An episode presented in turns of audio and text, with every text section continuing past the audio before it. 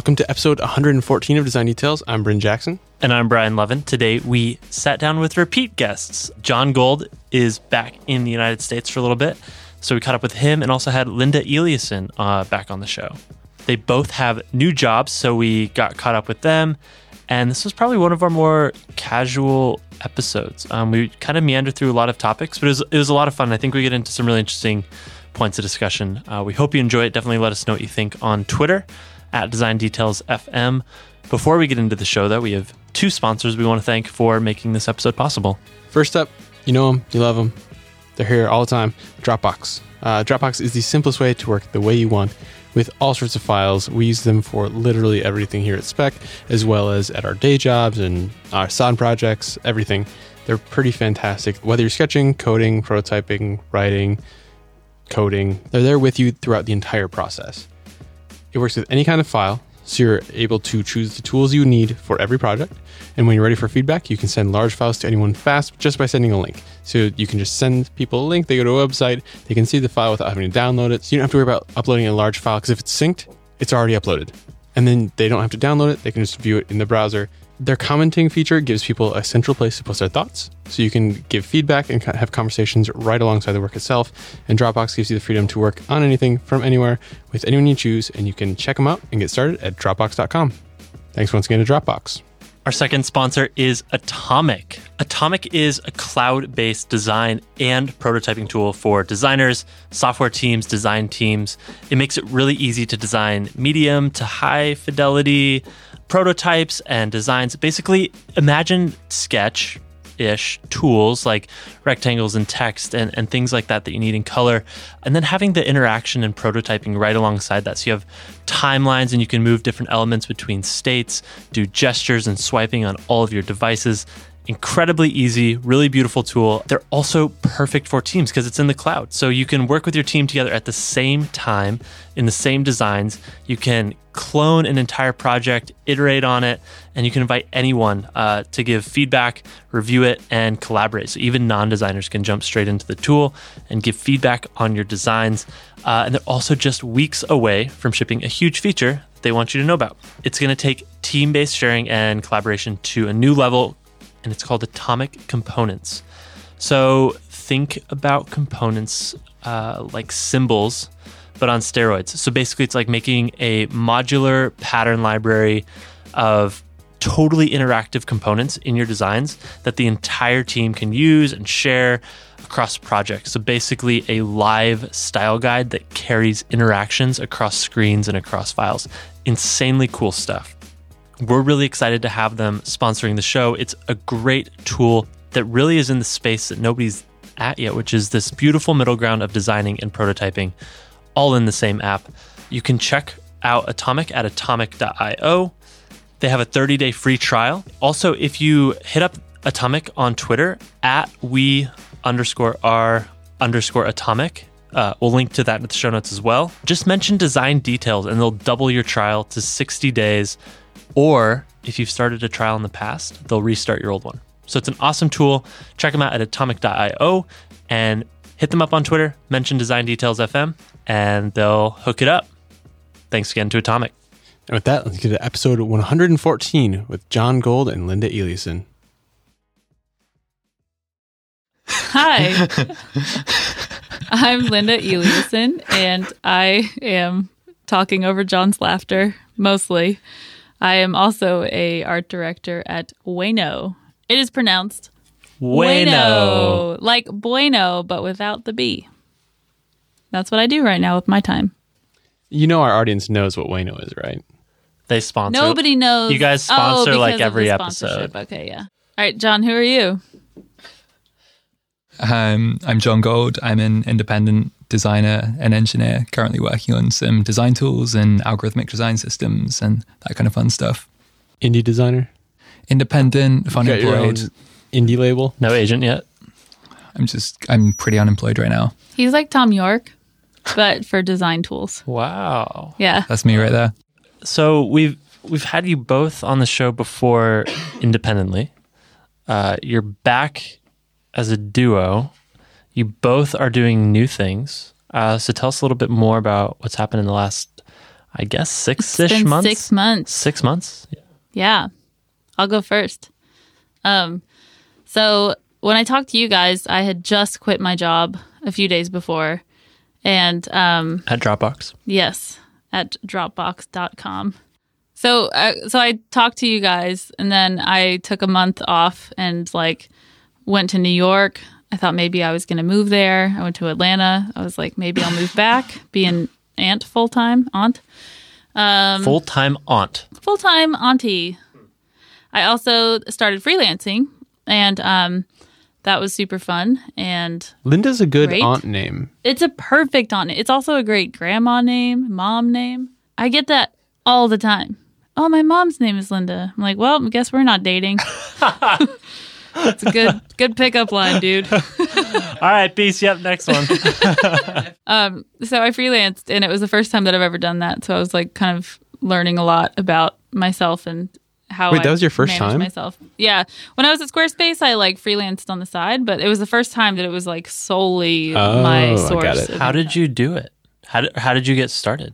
Um, I just responded to some of the emails in my inbox. Oh, you, It was like oh, well, that's easy. it was pretty easy. Well, because Yeah, I guys, I pretty much had a gold mine there. Don't worry about it. well, so I wrote this Medium article about quitting my job, and people are obsessed with that for some reason, with Medium in general. and so it caused like this huge stir, and um, I don't know why. I was basically writing like a live journal entry about quitting my job. It was just kind of like a honest and emotional thing. Um, but yeah, after that, like honestly, my inbox was like kind of blew up for like a month or two. Um, and it was to the point where I just couldn't keep up with everything. But there were a few interesting projects that a, fr- a few friends of mine in the city needed me to work on. And so I went and worked with them. And that's also uh, then how I met Halli, the guy who started Ueno. Um, he hit me up on Twitter, was like, hey, do you want to come to the office? And I did. And he was just so laid back and awesome. I really did want to go visit the office. I just, I, I just really wanted to visit the office. I was like, uh, I was so sick of doing all these like coffee meetings and stuff. I feel like this city runs on those. Uh, Hey, coffee? man, want to grab a coffee? Actually, you know, I don't mind that, but yeah, it's true. It takes its toll though. It really breaks up your day. It it's Not, does. it's great Yeah. to meet people, but, but It's it- like your it morning. re-energizes you. to an extent, Kind of. I Caffeine. Because I realized that I had to like put all the coffee dates on one day. I like to go in waves with that. Like I love meeting people. It's my favorite thing about this industry. I like talking to people, but at the same time, if I have more than like three days in a row where I've done like two hours of work because I've been running around the city trying to go to coffee dates, drives Yeah. me crazy. It's so hard. Yeah, It completely takes you out of your zone. It's impossible. you got to batch that stuff up. I think, and True. maybe like when you go back into bouts of freelancing, you just you know it's just something you need to do. You know, you got kind of got to do the coffee road show.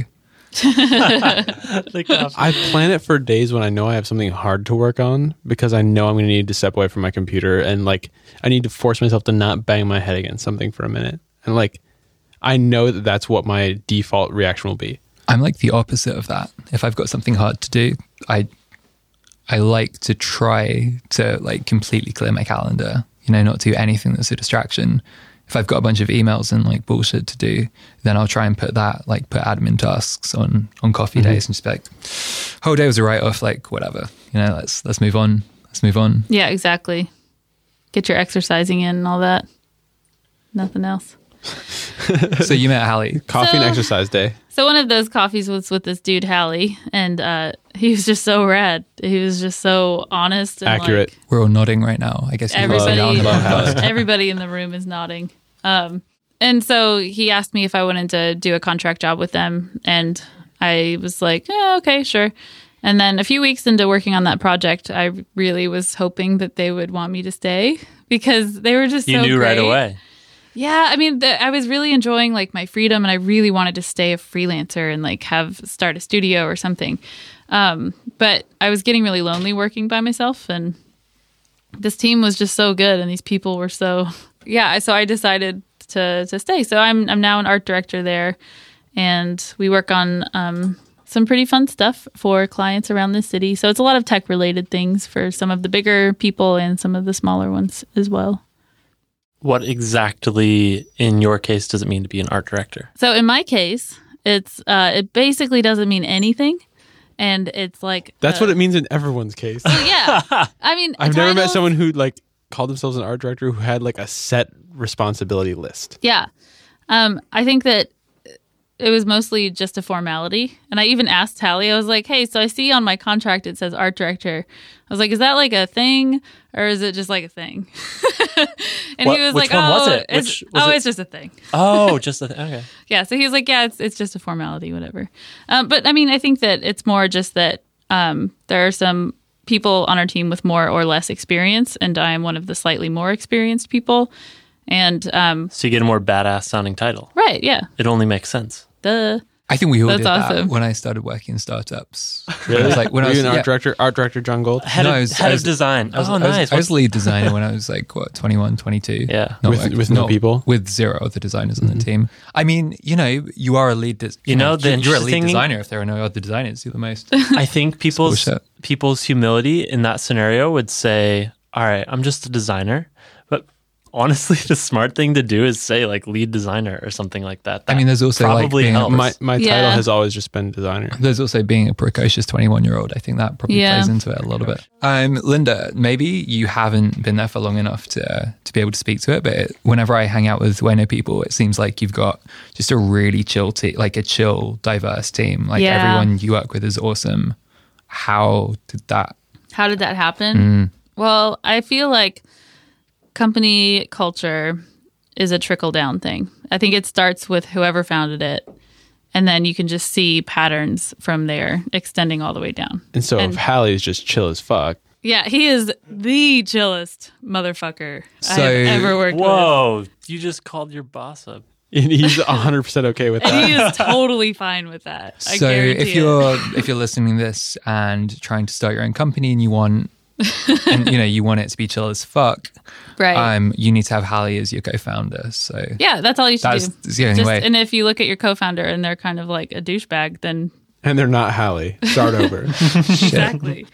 um, yeah, Yeah. I mean, it's really hard to say. I think that like Halli, what he does is he uh, invites people in to work as a contractor for a couple of weeks. And sometimes he lets you know that it's kind of sort of an interview, and sometimes he just doesn't. Like in my case, he was like, "Oh no, we just need you to do a freelance job." But I think that's because he's crafty, and he he did that intentionally because like I wasn't looking for a job. So if he like said anything about the potential of full time employment, I It'd would have been like, "Nope, away. nope, nope, I'm gonna go." So what he yeah, so he has people come in and work with the team for a few weeks. And then that way like you you can actually see what it's like to work with them and what their personality is like. You'll see them under high pressure situations.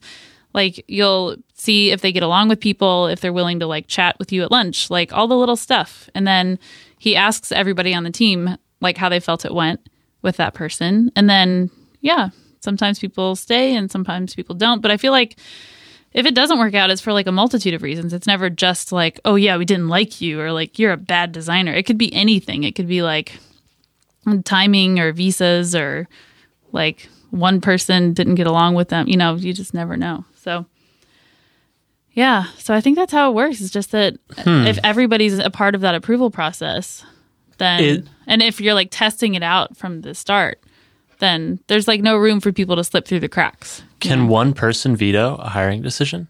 Um, I don't know the answer to that question. You would have to ask Halli because, um, yeah, I don't know. We, I feel like I can ask him anything, but he's not like a, a super talkative guy. Mm-hmm. So if ever I have a question about something, I'll just be like, "Hey, dude," and I'll ask, and he always gives me a very honest answer.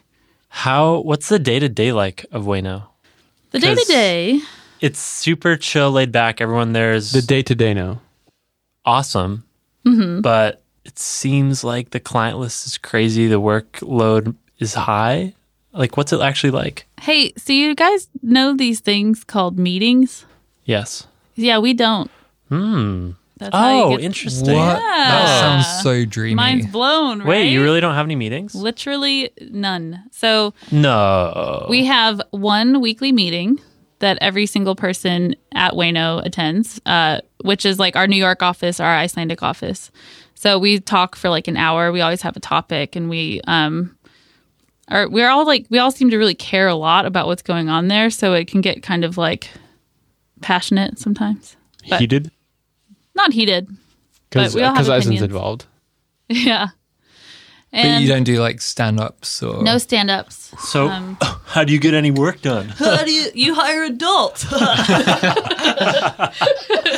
Oh, So man. I think a lot of the people who work there have uh, come from a somewhat independent background. Like Louisa started her own Louisa. small agency. I don't know how to pronounce her last name. Please don't make me mess it up on air. It's like link in the show notes. I'll find her. yeah, um, and a few of the other people there have freelanced on their own for a long time or like run their own things, and everybody just is responsible for their own client. So when you're assigned to a project, you're basically being assigned a relationship, like with that client specifically. So if my client is, let's come up with a fake name, uh, John Glass Company. Nice. Long John Silver. yeah. So if you guys are going to get a bunch of free Long John Silver after this episode, it'll be great. Hard pass. Hard accept. Continue. Send it all to Brian's house. Just kidding. I actually don't. Cancel. Um, so I'll go to the client's office alone and I'll get the briefing from whoever's working on things there. And then it's just my job to figure out who's in charge of what at that company, to gather as much information as possible, make sure that I'm set up to do my best work. And then I set up like a very constant relationship with them. So I let them know, like, okay, we're not going to do this huge reveal in a few weeks where we come back and we show you the brilliant work that we've done. It's going to be like an everyday conversation on Slack where I'm like, hey, here's what I was thinking about those icons, or here's what I'm thinking for the colors. And like, so it's almost like you're working there. almost, yeah, except I get to go back to Ueno and hang out with my homies while I work on that work. And so then I'll just go to the client's office like a few times a week, or we even bring them into our office sometimes if they're sick of being at their offices, which a lot of times I think they are. And um, yeah, and then we just kind of get it done. So I mean, I've only been there for a few months and I've only had a few different clients, but it's just been so nice because I seriously have eight hours a day of committed design time. And I haven't had that in I don't even know how long. That's got to be fun. Like, I love the idea of a lot of these processes that people try out, like Agile, Scrum, whatever the fuck, buzzword mm-hmm. of the day. Maybe it speaks to the startups I've worked at, but I've never, like, I'm just going to, like, say, blanket statement I have never in my career worked somewhere where someone's introduced a management methodology or more meetings that have made me more productive. Like it's always, always, always been some top down mandate that takes away your time and makes you unproductive. So maybe I've just worked at completely dysfunctional companies, Yeah. or maybe stand up meetings are bullshit. I think it all comes from good intention, but I think that it's mostly the introduction of anxiety onto your calendar for me personally. It's just like if I have a scrum, I'm just panicked to get to it on time. I'm panicked. What am I going to say? I'm panicked if I didn't have enough time to get to the thing I said I was going to do yesterday. And all of that stuff and all of those emotions have nothing to do with the work that I have to do. So it's just borrowing energy from your actual design work.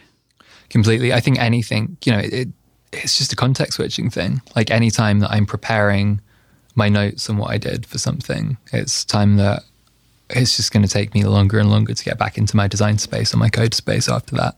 That's interesting. So you, you feel like you've only worked in places that had all of these like proven processes and things like uh, scrums and whatever. Or where we intro- where we would get along just fine, you know, doing the work and such like, and you know, having ad hoc informal meetings about things, and then some usually white guy in a suit would be like, "Hey, now you need to do blah blah blah and blah blah blah, and now we need to have full team stand ups every day or something." Mm-hmm. All of this stuff is just it drains energy. yeah. It's really frustrating, you know, anything that just sucks your motivation. It's like uh, probably get shit for this, but have you guys have read Paul Graham's uh, makers or manager's schedule, maker's schedule? Something like that? Love that post. Here comes your shit. I I think it's completely true. I think it's true as well. I haven't heard of this book. Should we- uh, I think it's a blog post. Go for it.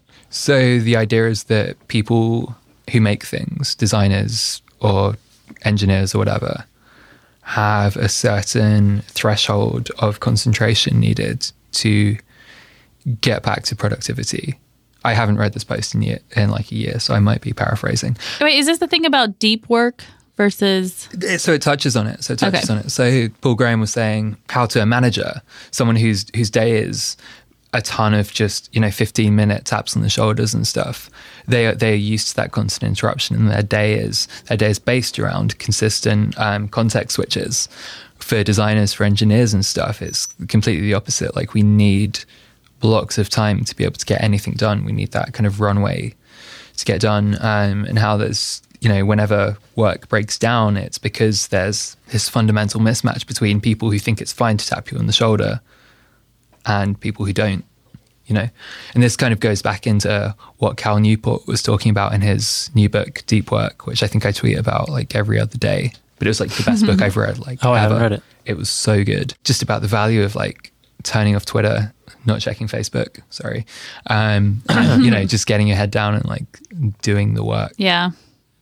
I think that anxiety is one of those things that perpetuates itself too. Like in an organization, if you're putting all of these blocks and things on people's schedules that kind of induce a little bit of anxiety, then everybody feels like what they need in that moment is the most important thing and they feel entitled to that tap on the shoulder to interrupt you and then give you more anxiety and then make you feel more entitled the next time you need to interrupt somebody. So I feel like it kind of has this snowball effect and it can kind of create some like tense environments. I think that's the best thing that managers can do is to just like give everyone like an environmental Prozac, you know? Just, like, Yeah. Just calm everything down. So, I mean, today I went to the office. Uh, I was two hours late because of daylight savings and because of laziness. High five. That's not, Partially because of bullshit science, partially because of uh, I'm really lazy. I mean, on Bullshit. Friday, Pseudoscience. Pseudoscience. on Friday I got in at seven thirty because I couldn't. Uh, I woke up and couldn't sleep, and then today I just completely balanced it all out by coming in at eleven. So, uh, yeah, okay. that's how that's how math works. I buy that. but so I came in and um, we had lunch together and we I got to working on some stuff and one of my coworkers, uh, Anthony Smith, he just got this amazing new logo book because I'm working on this logo for an app that he's working on, and he like plopped it on my desk and I just like seriously almost had a heart attack. It was so awesome. And then uh, Halli was like not even in the office, but he just hit us up on Slack and he was like, "Hey guys, plants are here." We're like, "What?" And he had just had a shitload of plants delivered to the office, like giant, like little trees and stuff. Giant little trees. Giant little trees.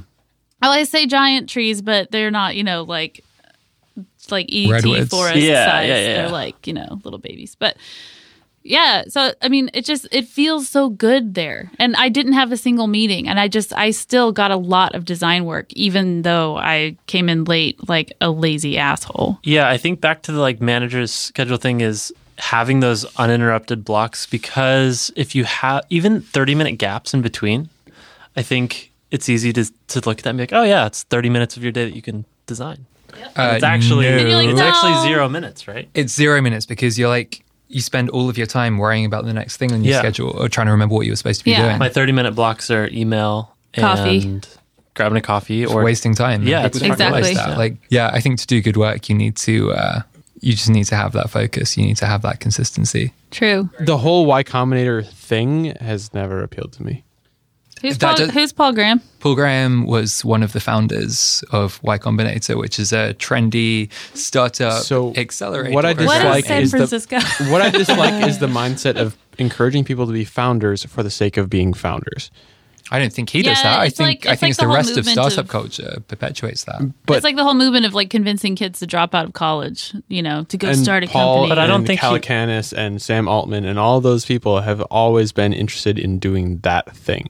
Product Hunt encourages it in a huge way. I think he's written pretty straightforward thoughts about whether or not you should drop out of college. I think he's written some really I'm not good worried about just dropping out of college, but like the whole like be a founder no matter what thing. I just don't think that's. Uh, I don't think. Reasonable thing. I think that that's. I- I, don't know. I, uh, I think st- Paul Graham's the straw man there. Like, I think.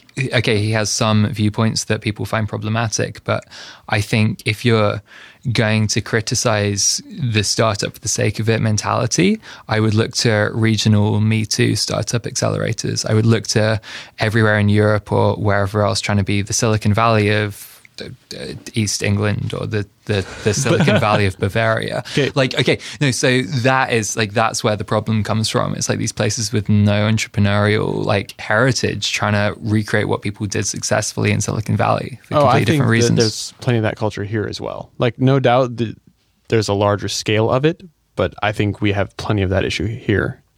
Right, but uh, YC is the best. I'd pick on the people who aren't the best. Really? Yeah.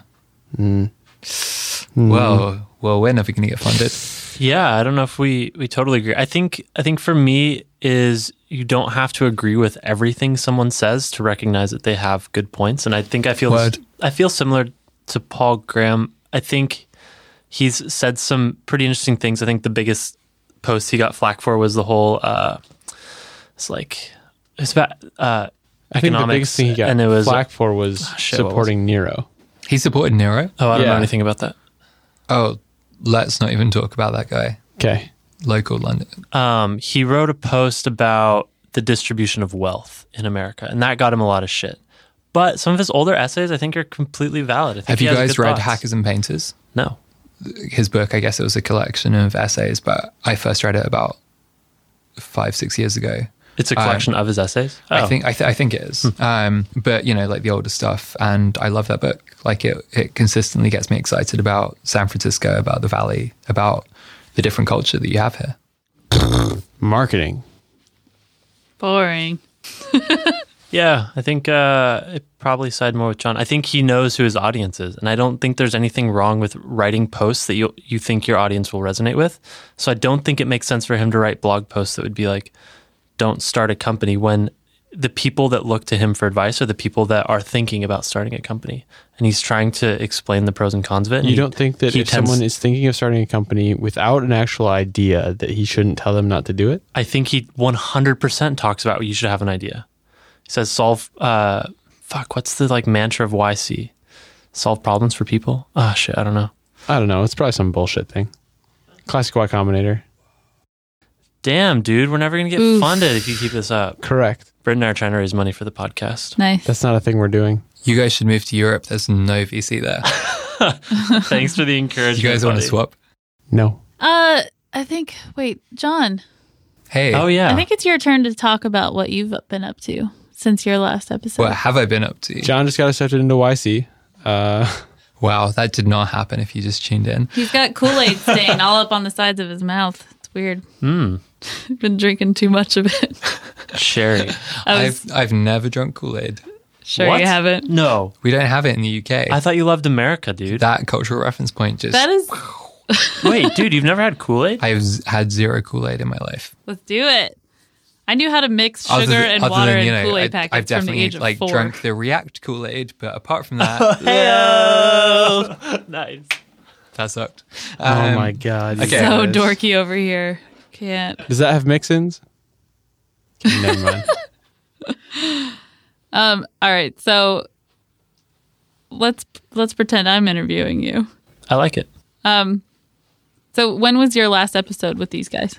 I feel like it was July, August last year. So I think, yeah. So I think it was what, like nine months ago? I can't do math in my head, but it was something like that. You Cool. can't do math in your head. Zero math. And you're doing That, algorithmic. that was like seven months ago. If it was July, if it was seven, August. nine, whatever. Um, at the time, I was working at the grid. Um, we were a startup doing startup-y things. I, n- I no longer work there. Who broke up with who? Um, you know, it was a creative differences thing. You know, it's not me, it's you. It was both of us. Yeah, it's not you. It's me. I Let's just not talk about that. different things. Um, I no longer work at the grid. Um, so I feel like in terms of life stages, I'm probably about where Linda was just when you did your episode. yeah.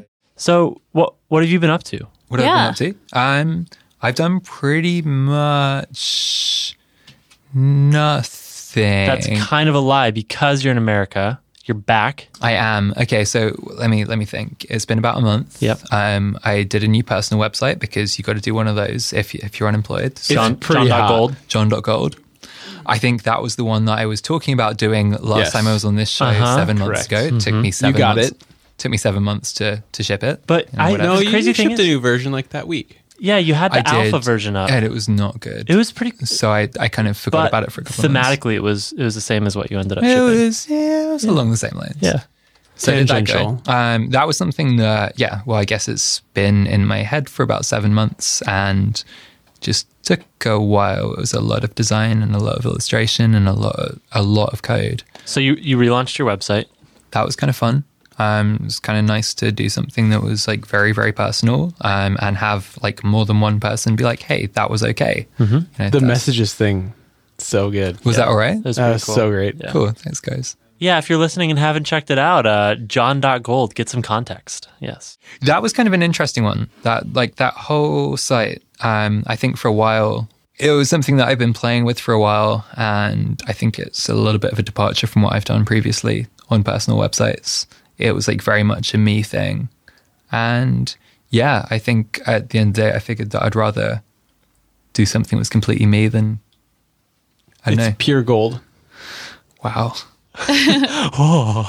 That's awesome. So, have you found that like your brain has been buzzing with all of the things that you've kind of wanted to do? Like, have you like had all these like projects on backlog that you're just now getting around to, or Yeah, for sure. And this is like the frustrating thing about free, being freelance. This is what I've, so for context, like I've freelanced on and off for like six, seven years, maybe more, um, in bouts. And whenever you go to freelancing, you're like, oh, this is going to be amazing. I'm going to make so much money and I'm going to have so much time to do all these projects and, you know, everything's going to be amazing and I'm going to be able to finance all these crazy things. And then you're like, oh, I don't have any money left. So I can't work on any of these things. But uh, yeah, like the past couple of months have been like just the best. I feel like I'm doing pretty sweet work. Um, it sucks that I don't have any money to pay for it. That's so great though. I mean, who cares about who needs money? My landlord. That is the answer. So yeah, what are what are you working on? Uh, the intro you said design tools. What does that mean? Um, so right now I'm working on, I guess they're kind of experimental projects, but just trying to rethink what would make designers a hundred times faster or a thousand times faster than we are now. Um, I'm not working on No more titles. Problem solved.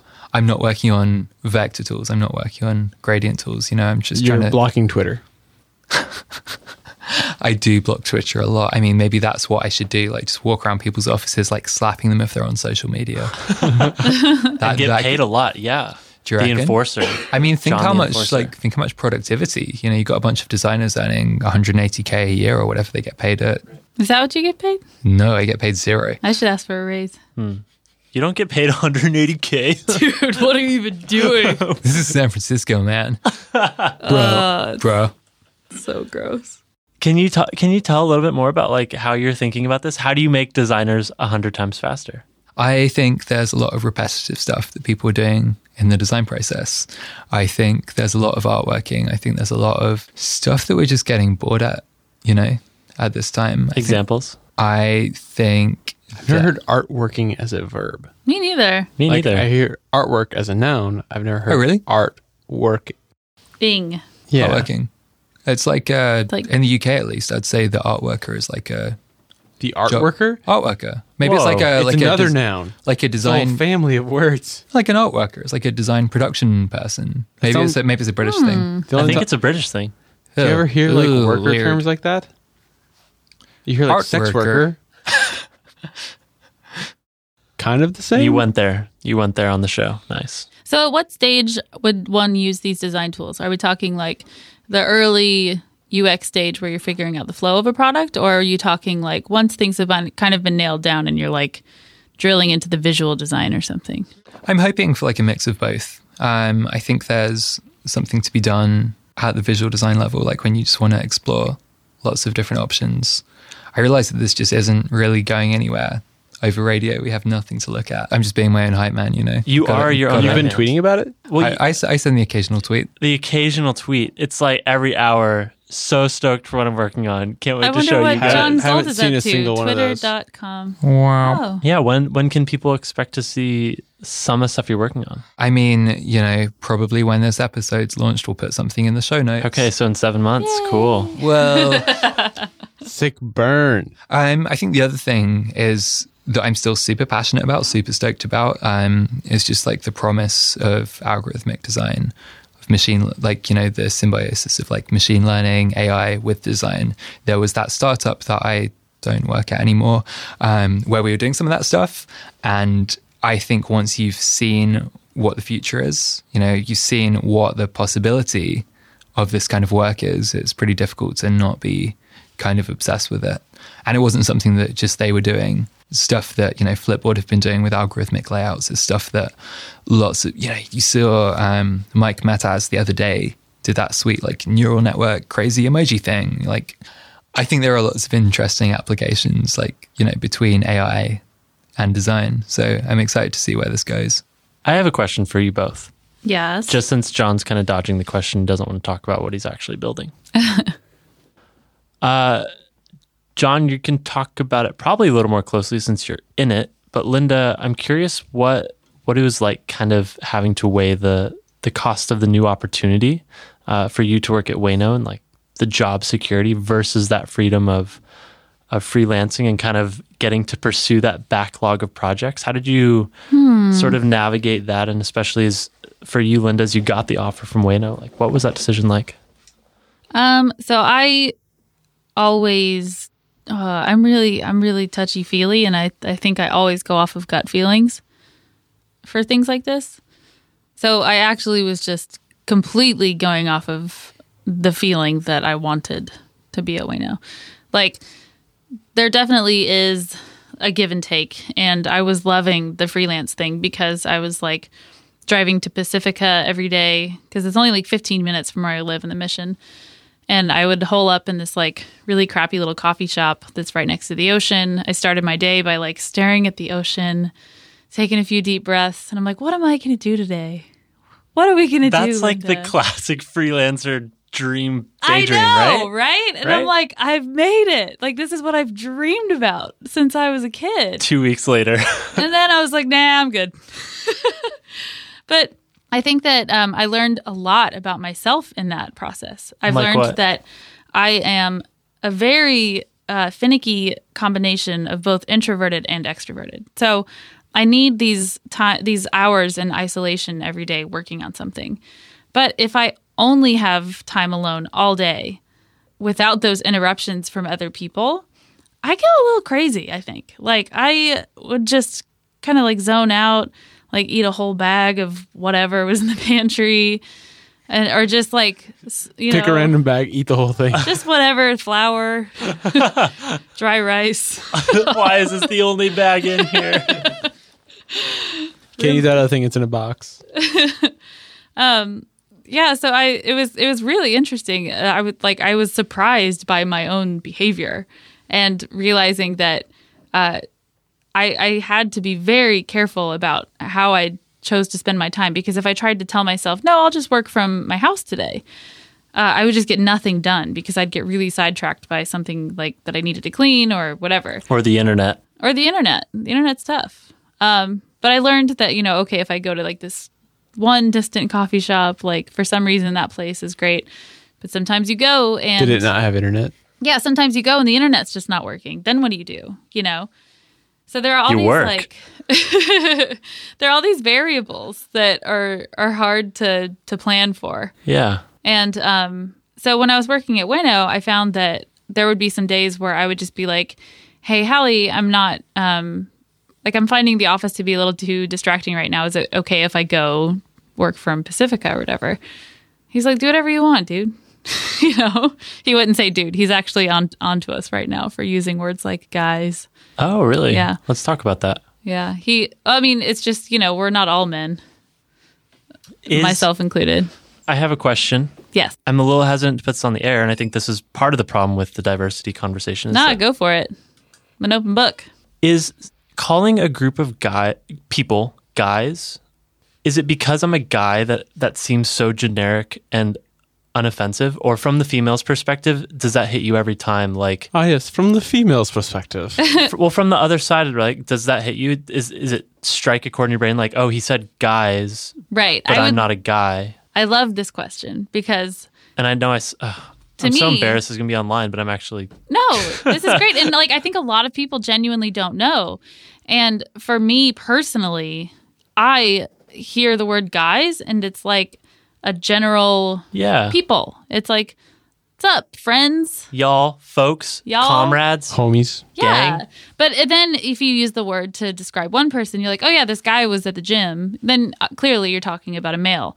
But in our language, I think the word guys, when referring to a group, has just kind of been turned into this like, what's up, you guys? So why is Halli on about it?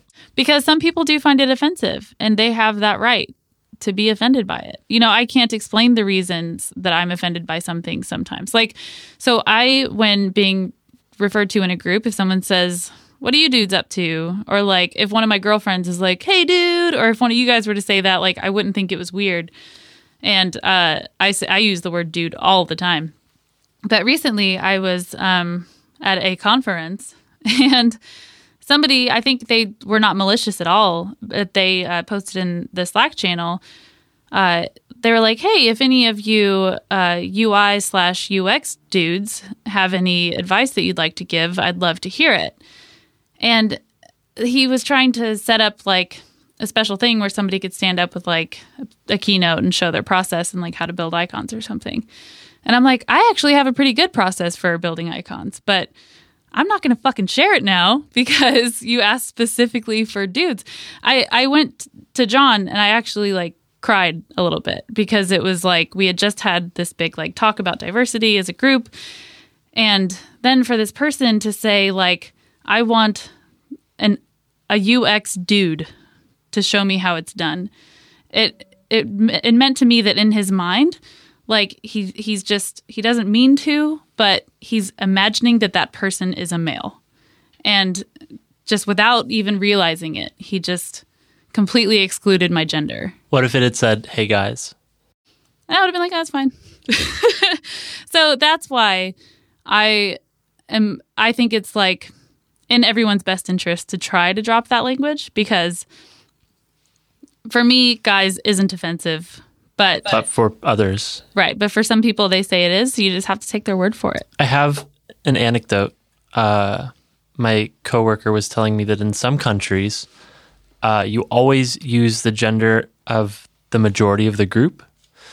So the converse would be if if I was hanging out with uh, you, Linda, and two girls, and someone walked up to us, they would say, "Hey, girls," or "Hey," Oh, and I would be included in that, and it's the it's the exact same thing, right? then it's just math. But here, if you were to do that, it would be such an ironic thing. Hey, ladies. And you'd be like, Right? "Uh, yeah. That sounds really fratty. Yeah. hey, ladies. Girls done putting on your mascara yet? yeah i mean i guess that's that's part of the problem is is people not understanding that certain people are just sensitive to certain things right and i think that we need to i i guess be more aware of that i certainly probably have the same problem of saying guys when when that actually doesn't truly apply to the gender of the people i'm talking to I think when people use it non maliciously, when people are, are aware that it's problematic, it's a mix of several things. It's a mix of one growing up on Californian media. You know, we, we grew up listening to Blink 182 or something. We're like, hey, you know, this, this is how people talk. spoken like a Um, true californian The other thing is that the the concept of a gender gender neutral third person plural term is like still relatively new. It's like it's new enough to the English language that people are still kind of finding their way with it. People are still trying on different phrases to see what fits. I use y'all all the time in Slack, but it sounds really, really dorky if I say it in real life. i Because say it sounds y'all like you're saying yo. I I'm say from y'all in real Georgia. life. Say yeah. y'all. what's up Right, right, but like that's not inclusive to British people because we can't say it with our voices. Yeah. we sound dumb. Same as folks. All my same as, southern you know, friends say you all now instead of y'all. Hey, you all. like So we say, thing. Hey, you all. You could just say anyone. You all want to go to this thing? hey y'all Hey, Would anyone like to me go to this thing? i like uh team hey team because then you actually feel cohesive right Team, Yeah. fam, Sub team, homies, fam. and folks. Anyways, I didn't mean to get all deep and uh, No, it's cool. But I think touchy, I but- think like the the value of like the English language is that it's incredibly expressive. Um, it's just that it's this is a new thing that we're all trying to figure out together, and I'm sure more patterns will emerge. Things will emerge that don't feel dorky, and everyone can feel comfortable making everyone feel included. comfortable making everyone else comfortable. Yeah. Hope so. Uh, Jon, talk to me a little bit about what's going on for you right now. obviously, it sounds like you're enjoying some of the work you're doing, exploring design tools. But like, what else is going on in your head right now? In my head right now, He's Um, excited to be here on the Gold Coast, being the truest Californian. The Gold Coast. Jon Gold Coast. I'm Oh. trying to figure out what I want. I think going back to I don't know, going back to what Linda was saying, we always we jump into bouts of freelancing, being like, "This is amazing," and then we're like, "I really want a full time job," and then we get a full time job. We're like, "I really wish I was freelance," and it's just this. I don't know. For me, anyway, it's been like this consistent. Grass is always greener. Yep. I mean, we want what we can't have. But as some humans. people, some people thrive as freelancers. So how do you know, right? You have to try it, I guess. True. Yeah, for sure. I've done Yeah. the freelance thing so many times. I'm like, do I want to do this again? Maybe, probably, not sure. Right. Trying to figure that out. Um, what else have been thinking about?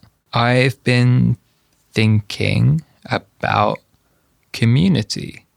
I The TV show? no, I Great never, I could never get Wonderful into that. show. I could not get into that Uh, Joel McHale. let's talk more about that. about community. But the fact that you can't get into it, because that's a deep personal issue. Ooh. I'm more of a curb your enthusiasm kind of guy. But, the- but how do you compare potatoes to pears, you know? Hmm. Like, They both have P's and E's. oh. Pear potatoes. I, But other than that, I don't know. But of course, you're referring to a different kind of community. Are you talking about the community on the World Wide Web? I'm talking about the internet community. Ah, what do you think? I was just having a moment the other day. Like I was like hanging out in Australia, and like I've never been to Australia before, but it's like there are all these people who I have like typed words on my keyboard to a couple of times, or who friends of friends have typed words to on their keyboard a couple of times. Like I don't know, it's just kind of nice for people who are maybe a little bit dorky in high school and stuff that we kind of found each other, and I know it's just having like a little like this is kind of rad moment. Um, I was thinking about personal uniform as well, or uniform in general. Well, you already They have wear one. black on I black on Black black. on black. I wear black on black on black. You wear blue, blue- on blue, blue on on blue. black. I wear a blue T-shirt and black jeans every day of my life. So I was in a I was in an In and Out burger restaurant venture franchise the other day, and I know I was kind of freaking out. I was like I was I was like looking around and I was like, whoa, there are so many people in uniform here. And then I looked down and I was like, oh, I'm I'm wearing my uniform. um, it's just interesting, like thinking about I don't know what it signifies or that you know how it affects you as a as a person. Like how- Designers have pretty stereotypical uniforms, right? yeah, Yeah. All black, Do we? button down. This is the button down side of the table, and oh my gosh, You guys are the t-shirt Wow. side. Dark t-shirts were button downs. yeah, I, qu- I quite like it, like as a design thing. Yeah. Like, okay, I'm not like I'm not wearing something crazy and arty every single day, but I kind of like the idea of being like, what is my idea of the most perfect thing that I can wear given my set of constraints, and then just sticking to it. Like to me, that's a design problem to be solved. And you solved it with all black. I I don't like colors. Lowest common denominator. goes with everything. Yeah. I'm jealous. Um, as a as a female woman, it's Not the other kind. we don't get to pull, we can't pull that off quite as much. But I found myself doing that, especially like in the winters in New York. I would um do black jeans and like a button down every single day. And it was just like, you know, picking from that cartoon closet. Like, is it going to be like a purple Oxford, blue? Today it's like yellow. 12 Oxfords, three pairs of the same jeans, couple t-shirts, couple of the same sweatshirt cardigan thing. Yeah. I do think that it's it's nice. I feel like the world is headed in that direction where it's like really acceptable to just have your uniform that you get to wear every single day, but growing up I can just hear my mom saying like people are going to think you didn't shower. Yeah, me too. People Like- still ask me all the time, like, Is that the same do one? you, do you own more clothes? I'm like, yeah, I ha- just have fucking like 15 of these shirts. No one says that to me. Maybe people just assume that I don't. No, oh, Nomad. wait, you shower? No, because the smell confirms it, Jon. It's like yes, that is yeah, we don't. definitely We don't have to guess on you, buddy. Oh man. oh man. Aw. So, anyways, so, so all of these dorks who uh, wore uniforms in high school have grown up now, and they're wearing a different uniform, but they're calling it design. So, It's pretty much that. so it's pretty much that. Um, is that how you got into design, or was it the other way around? Did you get into design and then find this community? Definitely the second way. Um, I think when I was getting into design, when I was in college and I was interning in, you know, big design companies in London, advertising agencies, whatever, you never assumed that it would be this good. I I definitely didn't. I thought, you know, design to me was something that I loved, and it was something that we all loved, everyone in my college class. But um, it felt very impersonal. It felt like another old school system. I don't think for a minute anyone imagined that design would be this much fun, that we'd get to hang out and work on inventing cool shit every day. And it's kind of cool. I don't know. Just, like, take, kinda just taking a minute. The thing that's crazy to me is how small the design community is. Like, there's a lot of designers, and so I, I see a very small subset. Everyone here knows everyone here. Yeah. I And worry it if that's Again, to Gabriel Valdivia's point, this is not all designers, No, I know. but our design community. this is our Yeah. design community. Yeah. Yeah, it's weird because one. there are lots and lots and lots and lots and lots of designers out there. I was just talking to somebody about this the other day because every tab that he had open because he's getting into product design was like either an article written by somebody that I know personally or like somebody's Dribbble page that I know personally. And I was like, this is so weird. I, I know all of these people. Like the design world is sm- so small. And he was just like, no, there are a ton of designers out here who are like trying to make it. And then there are just the people who've like floated up to Silicon Valley who all know each other. I don't think we floated up.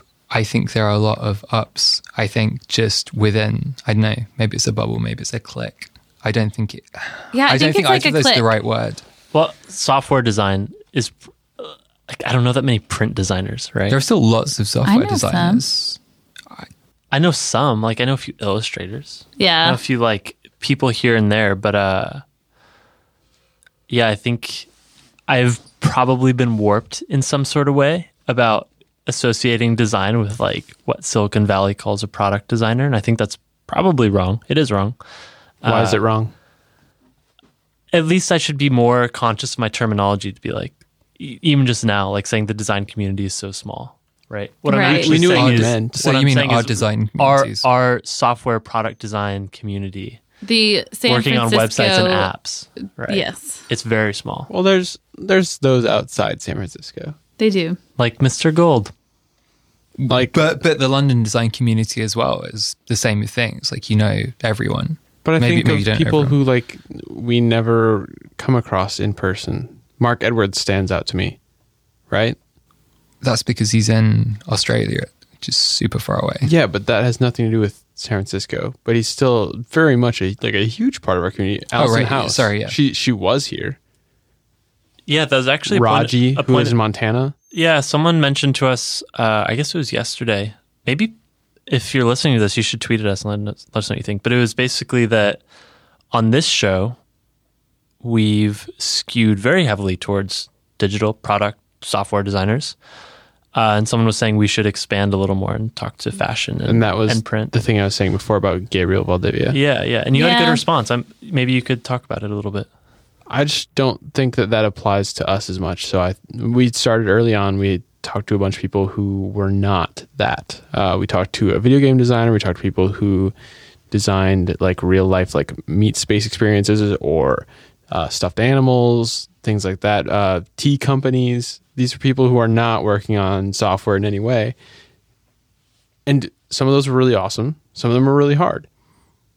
I don't think any of them added as much value as even the worst or the best of our software design people because it doesn't directly apply to us. We couldn't learn anything from it. We couldn't speak their language. Yeah, that's the problem. And I also think that the the podcast market is so saturated that you get to be a little bit specific. Yeah. Take your fucking pick. Someone else is interviewing those people. Yeah, and listen I- to the fashion design podcast. Yeah, Like I Tim think- Gunn probably has one, right? Uh, I think I think it's Vanity Fair or Vogue has one on our same podcast hosting platform. I see it on their marketing Yeah. There page. you go. So I, I would say that's probably our stance on that is right. Is like there's a niche and you got to find your niche and own it. And for us, that's happened to become this this niche of folks we're talking to. I think Paul Graham. Paul, the Paul Graham niche. we're not going to talk about Paul Graham. Um, I think that it's important for digital product designers to go beyond rectangles and green buttons What you and- talking about?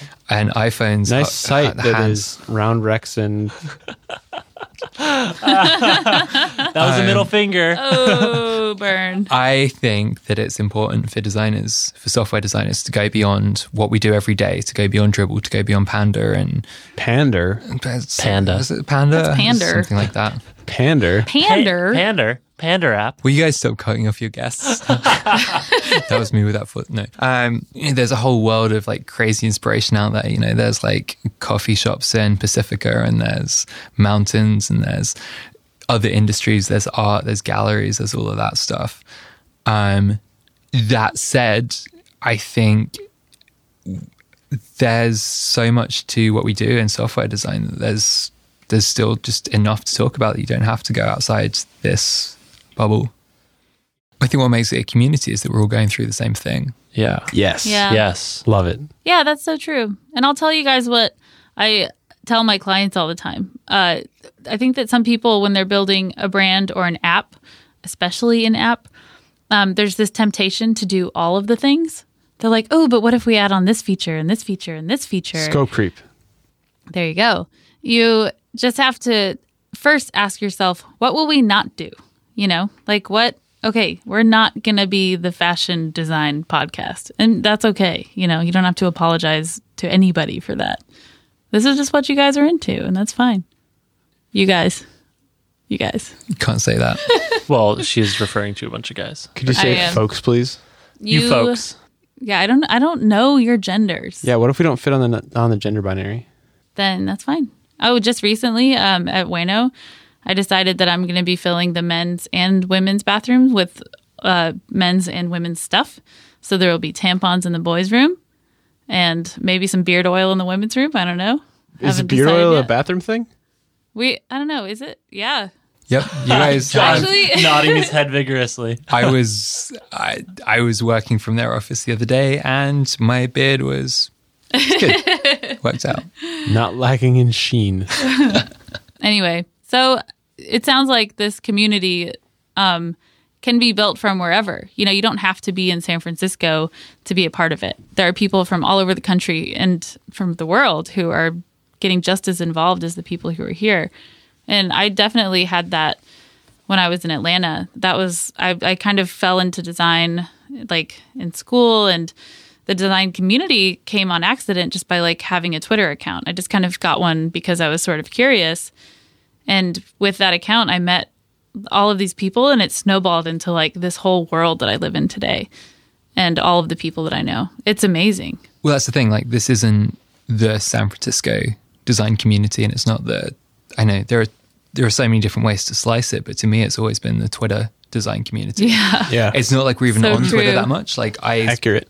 I probably have all of my industry friends on Facebook now and on Instagram now, like whatever. But it, it was the fact that we kind of came together over the past decade, half decade, all through the internet. I had someone, uh, a previous acquaintance, come into the office today and mention, "Oh, I've got this designer. I told him about your podcast. He's going to reach out to you. He's been really like wondering about mentorship and how to find it in the city and everything." And I went and go- like searched f- for him on Twitter, and he didn't have one. I'm like, "Well, there's this problem. I don't know what he's going to do." But it's such a distraction. Like I think it's such a double edged sword. Like for every like I have friends and or I have a subset of my friends and I have all of my career because of Twitter. Yep. Like legit. Like I would never have met any of you guys, you all, you folks.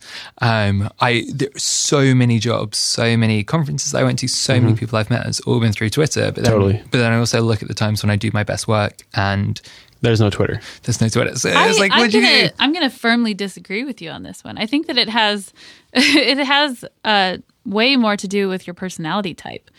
Because for me, Twitter is like a glass of water. It's like if I'm in the middle of my design process and I need a quick break, I'll open Twitter. I know my own personality and that I will scroll through that list for maybe two or three minutes, get kind of bored, and then go back to what I was doing. And it's like, I think that some people are very prone to that, though, to that they will just get sucked into this rabbit hole and like lose hours of their time. It's an ADHD thing, I think. Yeah.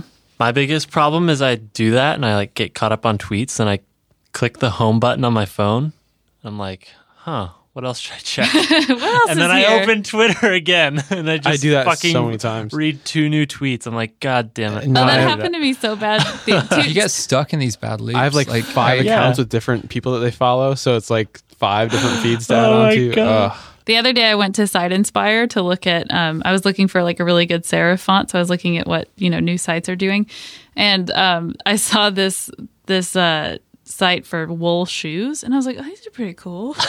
Within like five minutes I had bought Shop- shoes. Oh no! I was like, wait, what was I here for? Oh yeah, serif fonts. oh, that's the worst. But I mean, it goes back to like the deep work thing. I think if you don't have like defined goals, if you don't have like a, if you don't have something that's like really, really driving you, like the times when I fuck around on Twitter the most, and I'm pretty sure everyone is like this. The times when you procrastinate the most, when you're working on shitty projects, like Or when if you're you- working on that one thing that's going to define your entire career. And, And you just and I will never start. I find that the only time, uh, I shouldn't say only time because it tends to be a lot of time, but it's when I don't have clarity. yeah, If I don't yeah, have, yeah, yeah. if I don't know what I'm supposed to do next, then I'll just infinitely like fuck around with other things. So how do we solve that? Just continuously try and go for clarity every day. I mean, that's a that's a pretty good goal. Um, I like to. Why are we so bad at it? do super itemized lists, break them down really granular, and that, I mean, that gives me a go point. Yeah, I, I do the same thing. I do a daily list of things to do, and then a weekly list of things I would like to get done. And I guess I'm saying the same thing in a different way. Uh, but I find that to be helpful because then you have like a little bit higher level and then a little more granular. yeah. I used to really like that uh, three three small things, one big thing list. Uh, I think John Zeratsky came up with that. Uh, I picked it up from Daniel Burka. That was something I really enjoyed for a while. Uh, currently, I just write a list of things that I know I like have to get done before I go to bed that night. Yeah. Wait. Now, now I'm curious to what we're talking about this, Linda. So you have k- kind of saying eight in uninterrupted hours at Ueno to actually design. Yeah. What's your environment? How do you How do you actually do that? stay focused? How do I stay focused? How do you Yeah. do that when you get in at eleven? Oh man, she works till seven. it's true. I mean, she was No. at tacos with me at six, so Lies. Today was not the most. Uh, I wouldn't. Yeah, how do you about stay today. productive on the days where you only work three hours and then get tacos at six? Hmm. Well, I'm gonna just gonna go. no, I. So like we we have kind of the typical design studio setup. We have these long tables that we all kind of sit next to each other, and I don't know. I think we're all just expected to know how we work best. So you figure out like what envi- environment do I produce my best work in. So some of our designers do come in like quite a bit later, but they stay a lot later because they know that they work better in the later hours. And some of us are creatures of habit who need to be in like right at nine and leave right at five. And uh, I think that it's just okay to do whatever works best for you. So yeah, I, I go in, I sit at my desk, and there are and there are distractions sometimes, but you know you have good headphones, and I think the headphone rule is pretty prominent there. And we, even if we're right next to each other, we just talk to each other on Slack all the time. And uh, Might as well be remote. and that's no, the but argument. that's so not true. That's so not true Yeah, I because for me, No, I like completely. just just knowing that people are there, like that's what keeps me focused.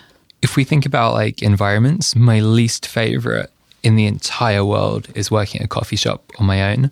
And maybe my most favorite in the entire world is working at a coffee shop with friends or working in a friend's office with friends, but like not working on the same Yeah. thing together. So you worked from our office the other day, I can vouch for some of your designers staying late. I think we left at like 9 p.m. really? Yeah, Nice.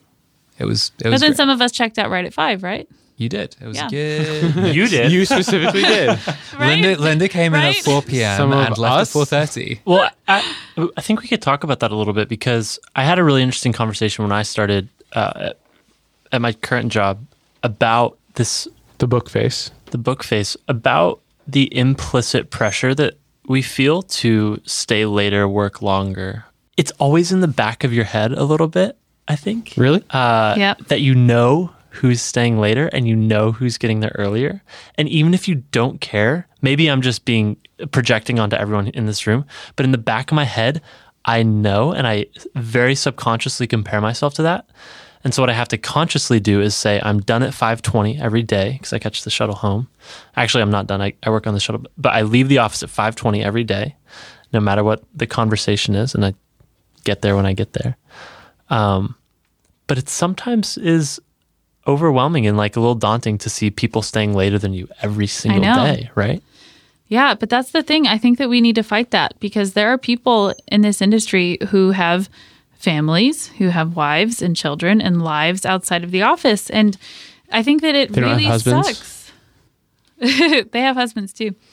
Um, but like there are that was a good point. I'm glad that you caught Jeez. that. that was no, that was a perfect example of the, of the bias Yeah. because I'm used to only working. I don't think I've ever worked with a married woman as a designer. I've only worked with married men. Weird. Anyways, um, I mean like design peers. We can People. But we, we know why that happens too, by the way. yeah, babies. So this is so fucked up.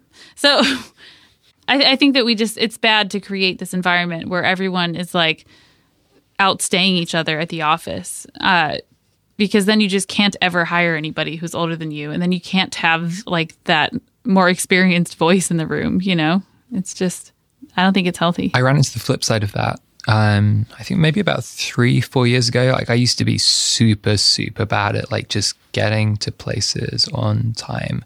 So I'd, I'd you know, I'd rock up at like 10, 11, maybe when most people were getting it like 9, 10. Um, and everyone else, you know, all the founders of the company had, you know, healthy work life balances. They had families and stuff, and they would all leave at like 5 p.m. And I'd stay until eight, nine, ten every evening, but I'd be the only person there for like the last four hours.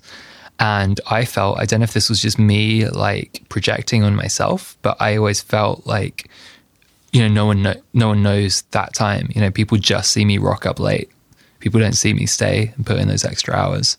So really, like the whole thing's fucked. Like you should just never judge other people based on when they come or go because you don't know. They might, hmm. they might be working on the shuttle. They might be working Yeah, at just night. trying to to silence that judgmental voice inside your head because it, it's judging you and it's judging other people.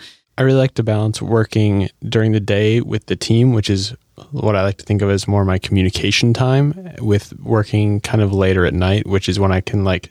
There's no internet, basically. Like everyone's done with the internet. I don't have to worry about that. I'm just doing whatever it is that I want to work on, and I can just go and go and go. And then when I come to a natural breaking point, I go to bed. Mm, that seems like an intense schedule. See, I can't keep that up. I need I need to stop working on work. Well, some nights it's an hour. Some nights it's eight hours. I'm absolutely like a night owl, but I'm trying really, really hard to just work from 8, 9 a.m. and stop whenever Flux tells me that it's time to stop looking at a computer screen, which isn't how my brain's wired at all. But So why are you doing it? Yeah, I say you do you, man. I just yeah, feel, why? I don't know. Dude, you're freelancing. Yeah, it's the part Free. There's something about seeing daylight, you know? It sucks like being up until 4 a.m., waking up at 11, waking up at 12, like not seeing the world. I don't know. Trying to trying to change that, and I feel a lot better mm-hmm. about myself when I do wake up and just, you know, get four hours work done before 12. It's kind of nice. I think we're over time. Do, do, How do you feel? do, do, We, do. we are We're out of time. significantly out of time. Anything you guys want to plug before you go? I would like to plug Ueno.com. Yeah, we're gonna do that in the intro. and Wayno? Well, shut up. That's the only thing I do anymore. You're at At Little No At No. Little No no, No. no, no. At Little No No on Twitter. And you can hear the origin story of that on Linda's episode of Design Details. Yes, you can. Meet Wad Flip Flops. I have nothing to plug. Um, check out my new website, jon.gold. I don't have an anal- analytics on it, so whatever. I have nothing to So plug, that's the but thing you I'm going to plugged. plug this thing. You can plug meditation. And you're at Jon Gold. yeah, follow me or something. Tweet at me or something. Engage with my personal brand. Be my Yes. friend. Thanks for coming on, guys. Thanks, for guys. having us. awesome.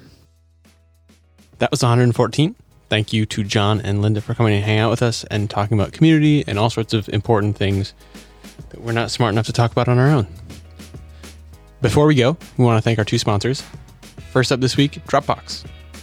Dropbox, as you well know, is a way is the easiest way to work with any file, with any tool, on any computer, on any device, with whoever you want, wherever you are, wherever they are. And that way you can just focus on making cool stuff. We appreciate them sponsoring the show. So thank you once again to Dropbox. You can check them out at dropbox.com. Thanks again to Atomic, our new sponsor, for helping make this episode possible. They're truly building a prototyping tool that actually works with teams. Uh, and I haven't seen anything that quite hits that balance right now.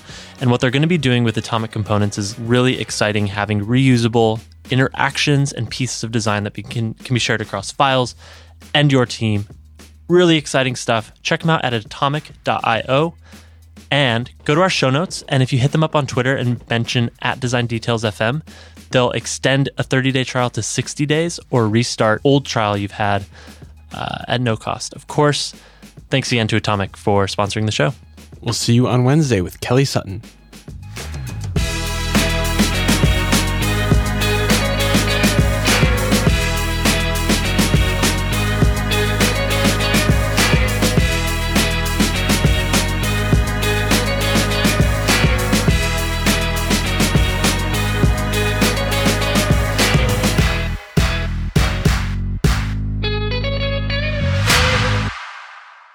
I don't know if I ever told you guys this. I, I wrote about it because um, On Medium. I was writing medium think, Fast, go. think pieces. Uh, I did a polyphasic sleep experiment for two weeks. Really? You Did you heard of have the things attached to you and all that? What? No? Okay, never mind. Go ahead. Wait, what? Like a like an Uber man. Yeah, yeah, similar. Except instead of two hours, I did four hours of sleep every night. For I made it like two weeks, but there was this really, really magical thing that happened during those two weeks, and You lost all of your friends because you didn't have a regular yeah, I lost all my friends, and Zero. I I almost collapsed from exhaustion after running for like a mile. Uh, those things aside, I remember so vividly this day where my sleep schedule had me waking up at two a.m. I worked till six, took a twenty minute nap, and then worked till ten, and my whole workday was done at Wow. 10 a.m. And it was really magical. Like I just fucking chilled the rest of the day. How much Xbox did you play for that period of your life? None. I worked on other things. But you had to do the 20 minute nap every four hours, right? Uh, I think I was doing 20 minute nap, uh, yeah, every four hours or something. Huh. That's so weird. Yeah. But I was working remote at the time, but it was great. It was just it, kind of what you were saying, Jon, like being able to be awake during the daylight and watching the sunrise every morning for two weeks was kind of rad. That's awesome. Yeah. Why did you do this experiment? Just curiosity? Uh, yeah. Curiosity. Glad I did it. Glad I don't do it anymore. Yeah. Yeah. Seinfeld. He also started drinking Soylent at that time. uh, And I still drink Soylent. I still, I think I drank some of your Soylent. uh, you're such a bro. Dude, Dude. My Soylent brings all the Bronx Call you a bro and you call me a dude. Shit. when I last left San Francisco, I had about two crates of Soylent left over, and, you gave it to us. I gave it. To, I gave it to Brian because I felt like that was the broiest San Francisco thing I could do for you. Bryn, as Bro a, and lovin'? Bryn, as a former uh, cook or chef or whatever you called yourself, Brian what is your take Bryn's a on current chef. Soylent? I don't drink it. I will defend Soylent until the day that it's proven bad for me. I'm pretty I sure could just look at the ingredients and read them to you. I think Okay. it's good for I do it. I dare you. it's good for those times when you're like, I need some calories and I don't have time to think about it. Because Eat a banana, what if you haven't gone shopping? You don't have any bananas. but you have Soylent? Like, Yeah. Yeah. Instacart will send you a banana just like We don't have Soylent will Instacart send in you the Soylent. I'm sorry. I feel like I culturally Why are you so sensitive. anti-Soylent? And why I is am Soylent? very Why is that such a anti-Soylent. bro thing? It's just like having a Clif Bar. Like It I woke up is this morning such a and I bro didn't have thing. time That's a to bad have thing, too. breakfast. Why is it such a and I bro had a thing? I Cliff feel Bar. like, honestly, I fuck? feel offended that you're projecting that onto me, Linda. nice baseball cap. Dude, I wear this baseball cap because my hair is so long. I'm embarrassed to show it. in public. Hey, you know there's a thing for that called a haircut.